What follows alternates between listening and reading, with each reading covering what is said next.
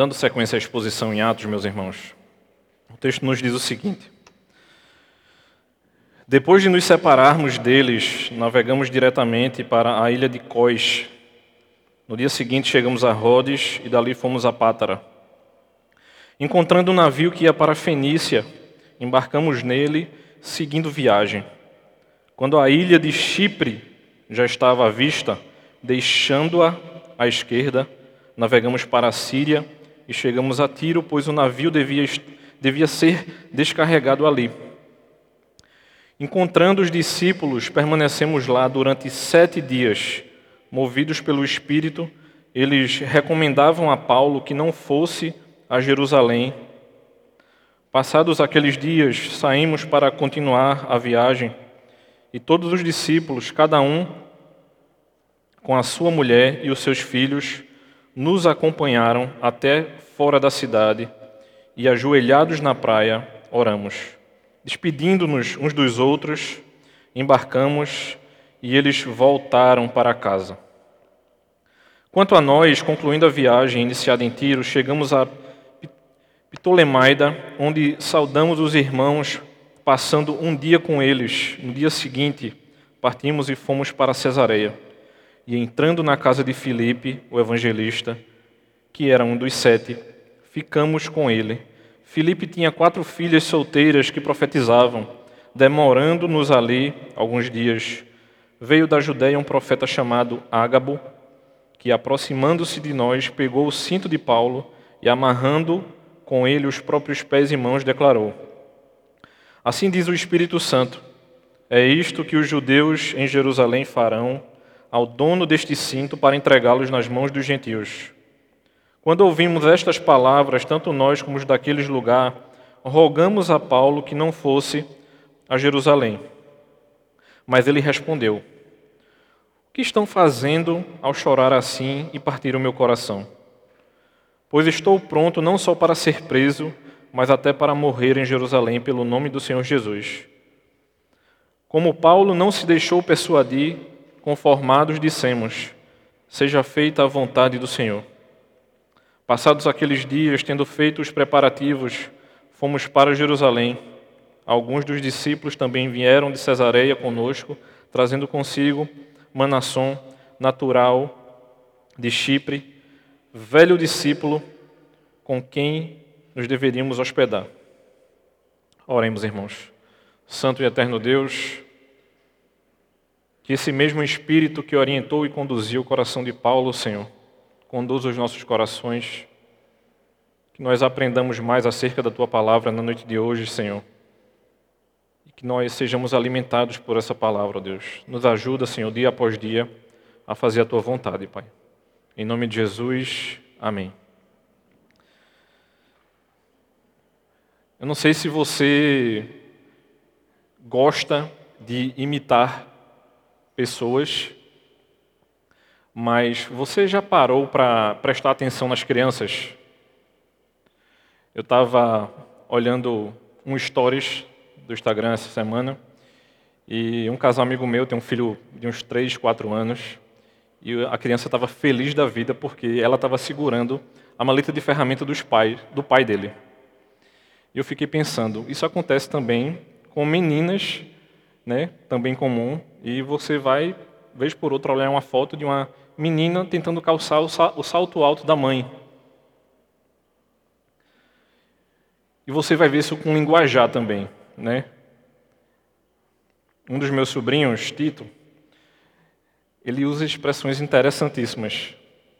Vez por outra, ele pega a gente de surpresa, e um belo dia está a gente conversando, eu, minha esposa e os pais dele. Ele disse... A gente estava jogando na mesa e ele disse: é tua vez, meu véi. Eu olhei para a cara dele assim: meu véi. Esse menino aprendesse com quem? E é como se ele fosse perdendo esse ponto de contato. Mas se você, meu irmão, que é criança, que está aqui nessa noite, ou está assistindo em sua casa, não tenha medo de imitar seus pais.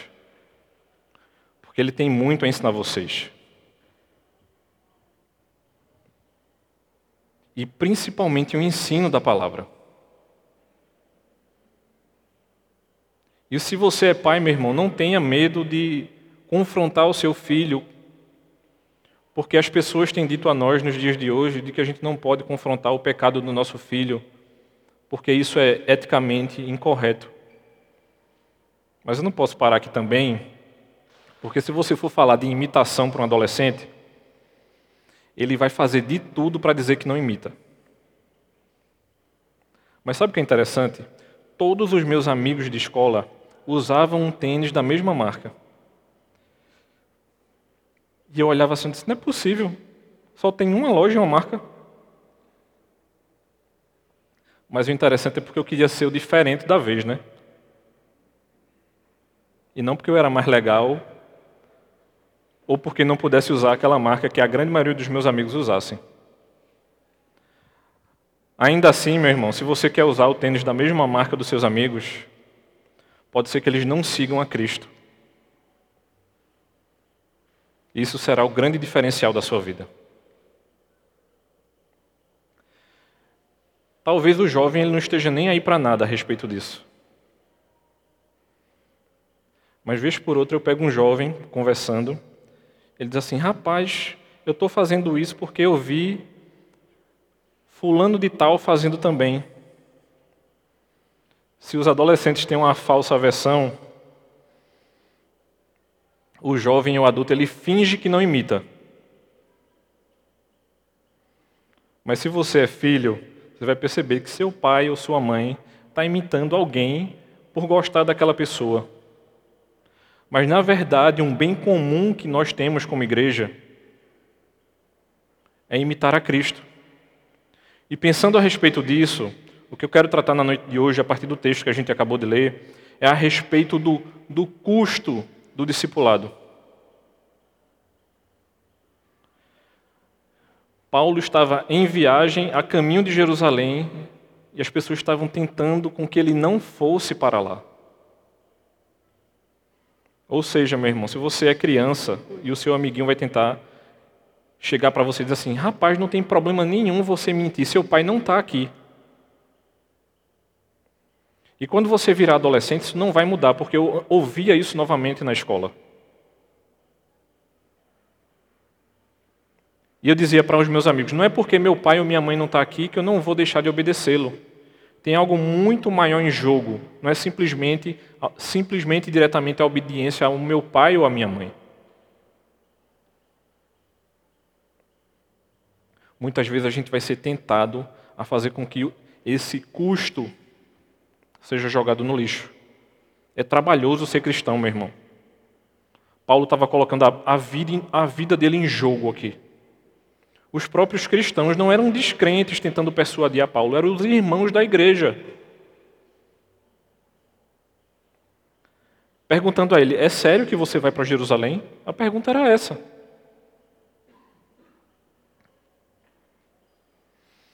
E veja o que estava acontecendo. Paulo estava saindo de Mileto para Jerusalém. E ele passa em Tiro e depois em Cesareia. E para numa cidade um único dia.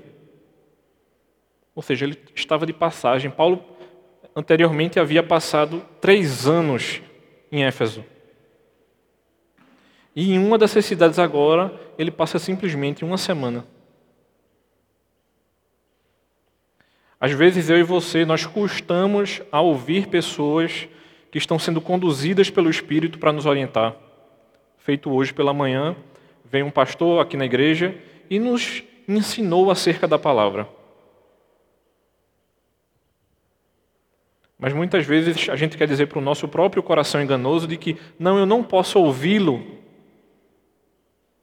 porque eu já sou pastoreado por fulano há 5 anos e não vai ser um dia. Mas é o que estava acontecendo com Paulo aqui.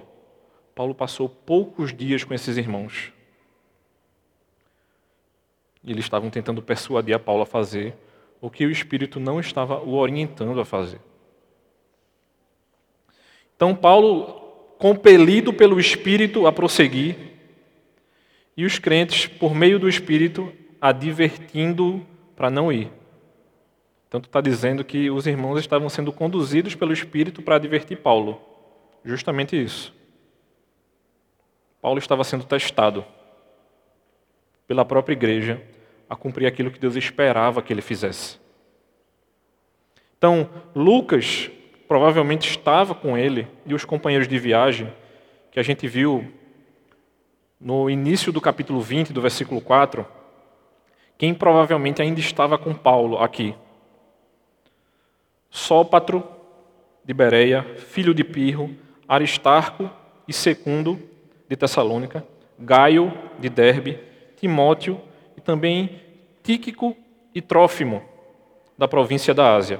Então Paulo estava com uma comitiva acompanhando ele e o texto nos diz que outras pessoas foram acrescentadas ao grupo em direção a Jerusalém.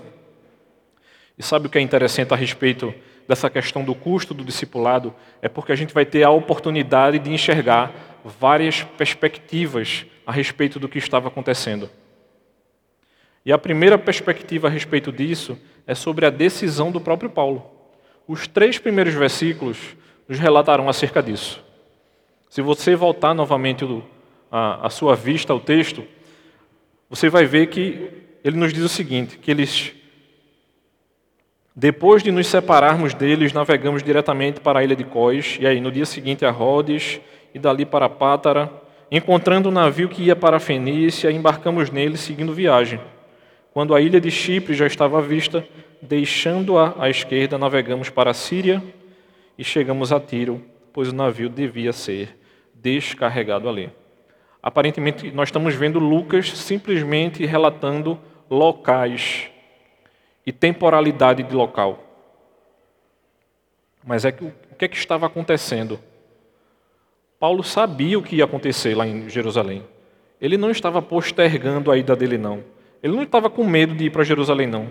Mas ele sabia também da sua missão. E a primeira pergunta que vem à minha cabeça é a seguinte: rapaz, quanta frieza ou tranquilidade, você sabendo que ia encontrar bastante dificuldade em Jerusalém, e você vai parando para discipular os irmãos ao longo do caminho. O circo está pegando fogo e você, não, está tranquilo. Vamos aqui, parando aqui em tal cidade e investindo tempo na vida das pessoas, mesmo que seja de maneira pontual. E você pode estar se perguntando, como é que a gente lida com esse tipo de discipulado? Há uns 2 domingos atrás, o reverendo Ronaldo falou acerca do que é discipulado. Tem um livro muito interessante do reverendo Jonas Madureira, que é o mesmo título da pregação, e só depois eu lembrei que era o título do livro, e ele faz alguns relatos muito interessantes acerca do que é o custo. Eu não vou falar de novo o que é discipulado, porque o reverendo Ronaldo já falou, mas muitas vezes a gente perde o senso do custo. Porque Paulo estava tão focado aqui. E Jonas diz o seguinte, quando falamos de custo, referimos-nos à capacidade que temos de calcular perdas e ganhos com vistas a uma tomada de decisão. Entendo por decisão toda e qualquer situação, que não importa qual seja a escolha, haverá perdas e ganhos. Nesse caso, calcular o custo é tomar consciência do que vamos perder e ganhar em determinada decisão. Então, o discipulado como um ato de seguir a Cristo é uma decisão. Só que muitas vezes, eu e você, a gente só quer decidir a parte boa desse custo. Como se isso fosse possível. E alguns irmãos chegam para conversar conosco e dizem o seguinte, não, mas eu estou sofrendo muito. E tem momentos que eu estou sofrendo muito também. E eu digo para a pessoa, mas eu também estou, vamos orar junto. Não é só você que está sofrendo muito. Obviamente, nem sempre a gente está sofrendo, a gente tem a oportunidade de consolar as pessoas ao invés de ser consolado. Mas, se existe esse custo, que custo é esse? E Cristo vai responder isso no livro anterior de Lucas, no Evangelho de Lucas, no capítulo 14, dos versos 25 a 35. Você pode marcar para ler depois, Mas, de maneira resumida, esse custo a gente pode separar em três aspectos. O primeiro custo é um certo tipo de amor. O segundo é um certo tipo de sofrimento. E o terceiro é um certo tipo de desapego. É isso que Jonas nos lembra no livro dele. Normalmente, eu não vou dizer que sempre, o processo de amar é mais fácil para a gente, principalmente quando a gente é novo convertido. Porque a gente está completamente encantado a respeito do que é a igreja. E vez por outra a gente precisa frear um irmão desse e dizer assim, convive mais um pouquinho que tu vai começar a ver os problemas. Vai começar a ver as falhas.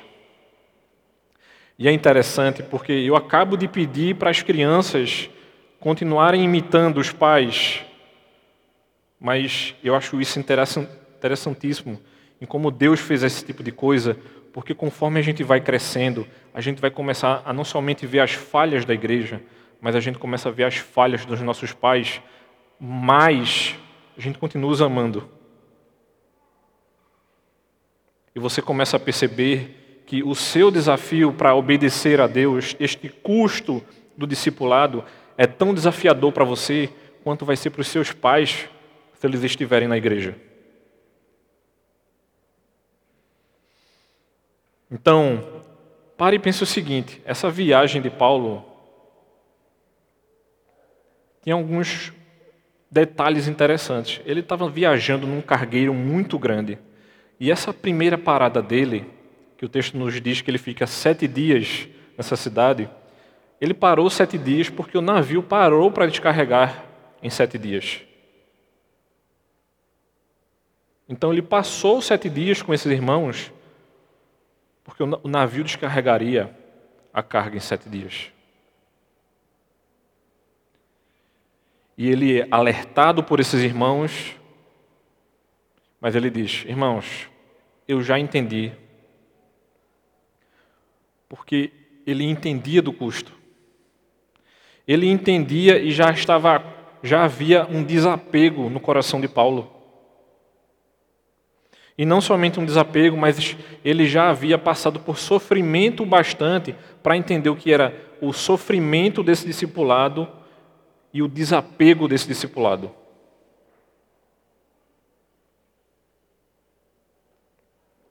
E quando a gente fala de sofrimento, não tem como não pensar nesses dias que a gente tem vivido. De ver irmãos sofrendo, e muitas vezes isolado, porque entraram em pânico e desespero por conta dessa terrível doença. Mas a gente não pode parar aqui, porque Paulo não se importa com o perigo. Ele se importa, na verdade, em obedecer a Deus, independentemente do custo. Eu não estou dizendo que Paulo aqui ele tinha prazer em sofrer, não, mas ele estava focado a respeito daquilo que Deus alimentava o coração dele com a sua própria palavra e a respeito da sua responsabilidade dentro do reino. Muitas vezes eu e você vai ouvir de muitas pessoas, seja no nosso trabalho, seja onde a gente estuda, de que a gente precisa ter um propósito na nossa vida. Se você solta essa palavra propósito ao vento, principalmente eu e você como cristão, ela não vai fazer sentido algum para você e para mim, meu irmão. Porque existe um luzeiro que nos conduz. O nosso propósito de vida é glorificar a Deus, mas às vezes isso está no ar. Glorificar o quê? Muitas vezes a minha vida e a sua está pairando. E não é o Espírito, certo? Porque Gênesis diz lá no início, né? Que o Espírito pairava sobre as águas. É pairando no nada. Porque falta a gente entender a nossa fé como um todo. Não é somente amar o próximo. A gente acaba de entender a partir do texto de Lucas, no Evangelho, de que existem outras coisas além do amor. Vai ser trabalhoso, meu irmão. vão oferecer coisas para mim e para você que muitas vezes será muito tentadora. E não é somente questão de sofrer, de tipo assim, não, eu vou ser despedido porque eu sou cristão. É de a gente ser confrontado em coisas pequenas. Se a gente honrará a Deus ou não a partir dos detalhes do nosso dia a dia. É do cotidiano. Não é das coisas extraordinárias. E Paulo tinha plena consciência disso. E aí a gente sai dessa primeira perspectiva e vai para uma segunda dentro do texto, que é justamente a perspectiva dos cristãos de Tiro, do versículo 4 ao 6.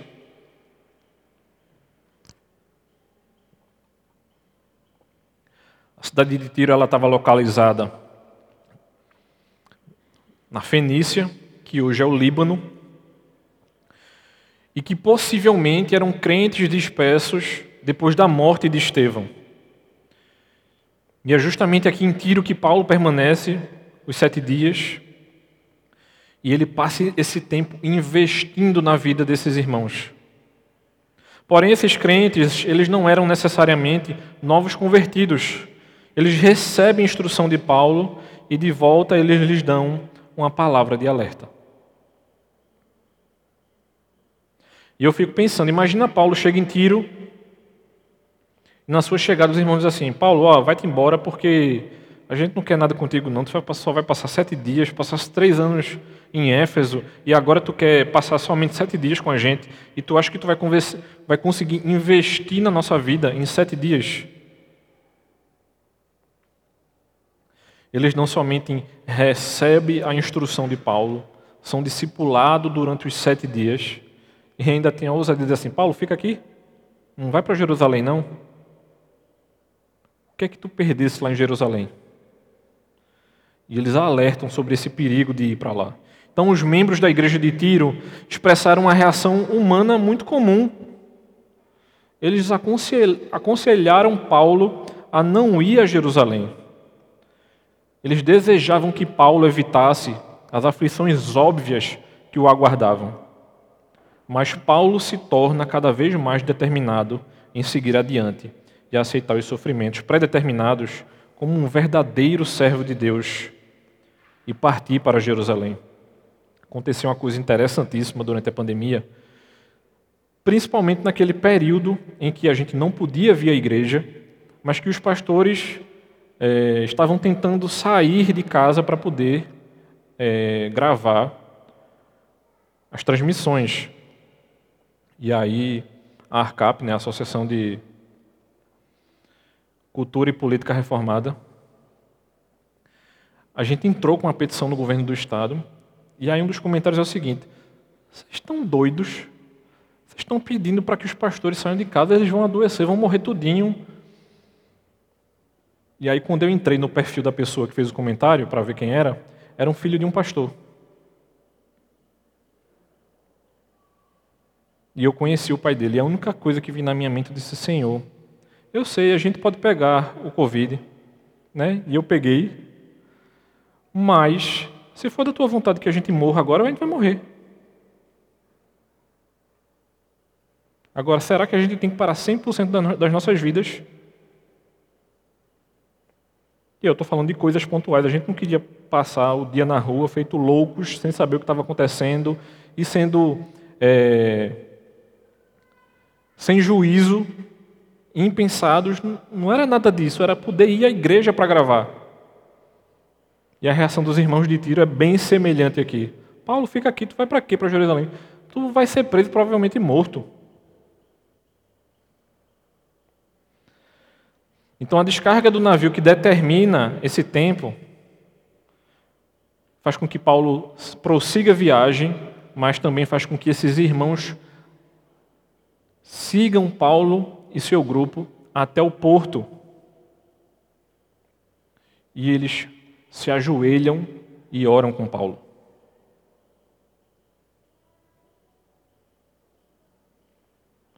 Você já parou para pensar nisso? Um porto naquela época era a mesma coisa de você parar e pensar e ajoelhar em praça pública. Era a mesma ideia. um movimento altíssimo, uma circulação altíssima. Simonton, quando vem para o Brasil, ele define morar perto do porto justamente pela quantidade de pessoas circulando. Ele não se isola, e Simonton, quando vem ao Brasil, morre justamente por estar no porto. A doença que Simonton adquire e falece é porque ele vai para uma região como essa. E esses irmãos intercedem, e toda a congregação de Tiro vão com suas famílias e seus companheiros e se ajoelham e oram com Paulo. Então eles amavam esse irmão, amavam esse discípulo de Cristo, amavam o que Paulo tinha feito por eles, mas eles tinham perdido justamente a perspectiva de reino por querer que Paulo ficasse. A perspectiva de reino de Paulo, o custo do discipulado, fazia com que ele prosseguisse. Mas a perspectiva de reino fizesse com que esses irmãos perdessem a ideia, a percepção de que Paulo deveria ficar, quando na verdade ele deveria prosseguir. E aí nós adentramos numa terceira cena, numa terceira perspectiva do texto, que era a perspectiva dos irmãos de Cesareia, do versículo 7 ao 13. E o texto nos diz: quanto a nós, concluindo a viagem iniciada em Tiro, chegamos a Ptolemaida, onde saudamos os irmãos, passando um dia com eles. E no dia seguinte partimos e fomos para Cesareia, e entrando na casa de Filipe, o evangelista, que era um dos 7, ficamos com ele. Filipe tinha 4 filhas solteiras que profetizavam.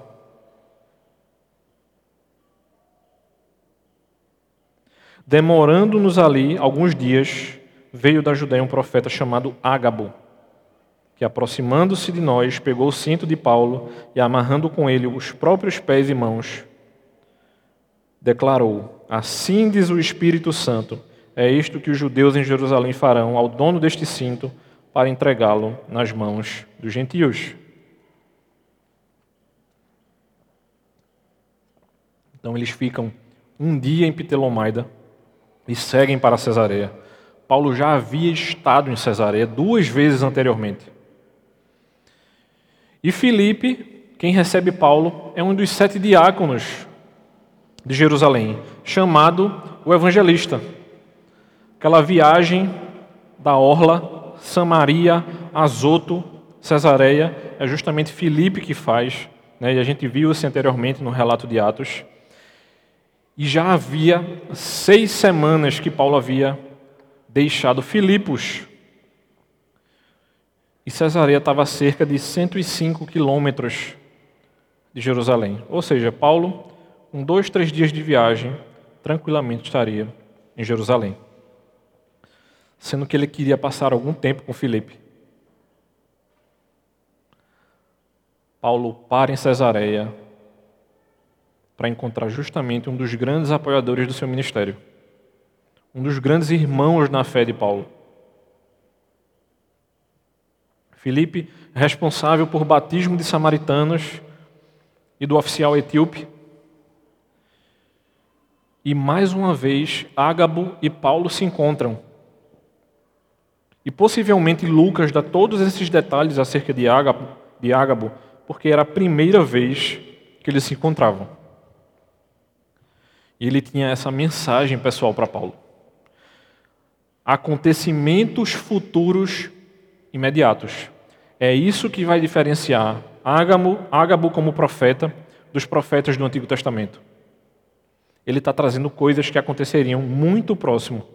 Diferente da perspectiva dos profetas do Antigo Testamento, que muitas vezes eles falavam e profetizavam para tempo que eles não sabiam quando aconteceria. E o Espírito fala diretamente por intermédio de Ágabo e se dirige à pessoa de Paulo. E é interessante porque ele vai usar figura de linguagem para demonstrar isso, porque Paulo não foi amarrado com um cinto em Jerusalém. E ele é livrado de ser morto, é posto em prisão mas é livrado de ser morto. Então ele estava ilustrando o que aconteceria com Paulo. Como o reverendo Gaspar falou hoje pela manhã, muitas vezes a gente perde a riqueza do texto justamente porque a gente quer levar tudo ao pé da letra, como se fosse acontecer exatamente o que Ágabo está falando. Ele está falando acerca do que aconteceria de maneira geral. Ele será preso. E, novamente, Paulo não se deixa persuadir. Vocês estão contando os dias comigo? 7 dias em Tiro, 1 dia em Ptolemaida e agora Paulo em Cesareia. Cerca de 2 semanas. Tem irmão que ouve uma vez só uma contrapartida de alguma coisa que ele quer fazer. Ele diz assim, olha, Deus está me dizendo que não é para fazer. Meu irmão, vá devagar com um andor que não é bem assim a coisa. A gente sabe que a Bíblia nos diz que na multidão de conselhos há o quê? Sabedoria. Eu vi um irmão lá atrás falando, bem distante. Paulo estava sendo aconselhado por muitos, mas ainda assim ele tinha consciência e noção do que Deus esperava que ele fizesse. É interessante as palavras usadas por Lucas. As palavras que Lucas usa aqui para Paulo, veja. Entregá-los nas mãos dos gentios. São as mesmas palavras que são usadas no Evangelho de Mateus, no Evangelho de Marcos, a respeito de Cristo. Traído, condenado e entregue aos gentios. Não era uma imagem para dizer que Paulo era Cristo, mas era uma imagem para dizer que Paulo era um cristão. Pode ser que nós soframos assim como os discípulos sofreram, assim como os apóstolos sofreram. A gente viu hoje a respeito da igreja perseguida.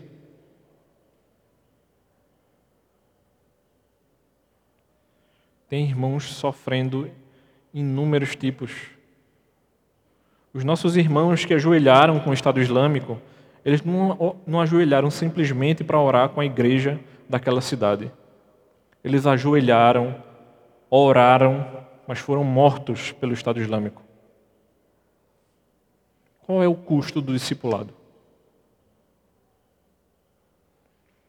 Os irmãos de Tiro têm uma perspectiva, tentam persuadir Paulo. Os irmãos de Cesareia têm uma perspectiva, tentam persuadir Paulo novamente e Paulo continua firme. Seria preso, encarcerado, mas não morto a princípio. E Paulo não se intimida. E a última perspectiva que eu e você, meu irmão, a gente vai ver no texto é justamente a perspectiva de Lucas.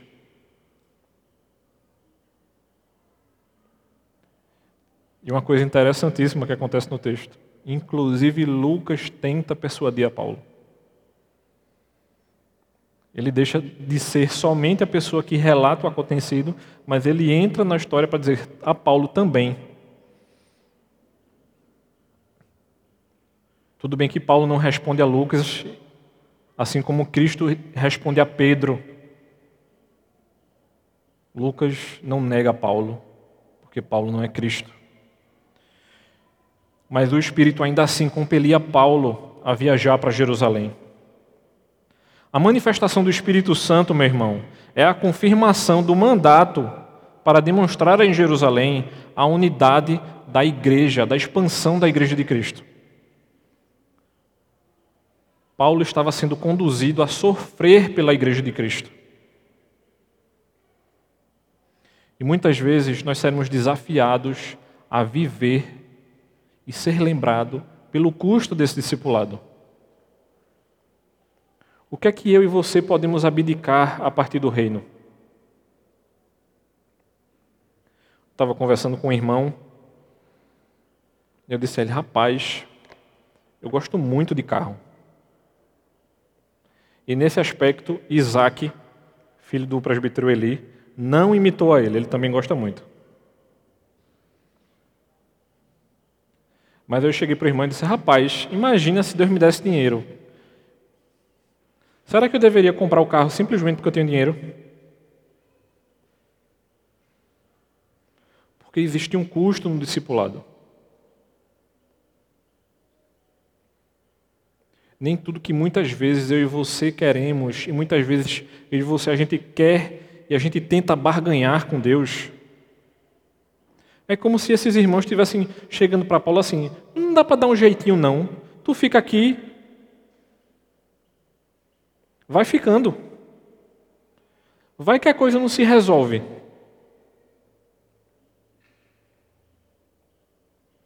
Mas havia uma determinação inabalável no coração de Paulo. Não era simplesmente obstinação, meu irmão. Era obediência. E muitas vezes, eu diria que a igreja cristã do século XXI, ela tem muita dificuldade de entender o que é obediência. Porque muitas vezes, os próprios irmãos da igreja vão achar que eu e você, nós somos loucos. Rapaz, fulano só vive fazendo o que é certo. Você ouvir isso de outro irmão da igreja é duro. E Paulo rejeita, inclusive, o choro da igreja de Cesareia. Eu digo a você, viu? Existem relatos muito mais simples de Paulo chorando. Eu não sei como ele conseguiu se controlar aqui, não. Pronto não somente para ser preso, mas inclusive para morrer. E Lucas tenta persuadi-lo. E aí Lucas fecha com chave de ouro essa sessão. Porque ele vai repetir parte do Pai Nosso, que deveria estar fervilhando na cabeça dos discípulos de Cristo na segunda metade do primeiro século. E ele vai dizer justamente o seguinte.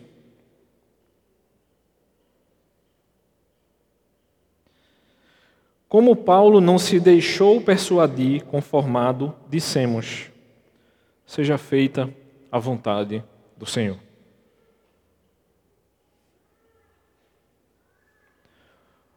Muitas vezes, meu irmão, nós seremos persuadidos a desistir de coisas que Deus espera que eu e você façamos pelo reino. E eu não estou falando de serviço, não. Muitas vezes a gente quer aplicar isso a serviço. Eu estou falando da nossa vida. Ela vai englobar tudo. É o nosso dia a dia. Por exemplo, eu e você, meu irmão, a gente deve amar as pessoas. Mas ainda assim, nós precisamos amar mais a Cristo. O que estava fazendo com que a cabeça de Paulo estivesse focada aqui o tempo inteiro, não é porque ele não amava os irmãos de Tiro e muito menos não amava os irmãos de Cesareia, mas é porque ele estava amando mais a Cristo.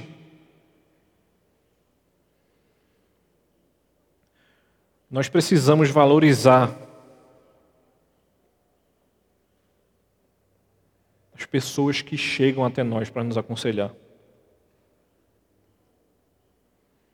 Mas ainda assim, algumas dessas pessoas não conseguirão nos aconselhar. E nós precisamos seguir a vontade de Deus, orientados pelo Espírito, assim como Paulo estava. Eu preciso lembrar uma coisa para você, meu irmão, na noite de hoje. Existe algo pior do que morrer. A pior coisa que eu e você podemos fazer para o reino de Deus é não viver. Enclausurados dentro do nosso medo. E eu digo a você, meu irmão, se você está enclausurado dentro do seu medo, há solução para isso, e a solução é o próprio Cristo.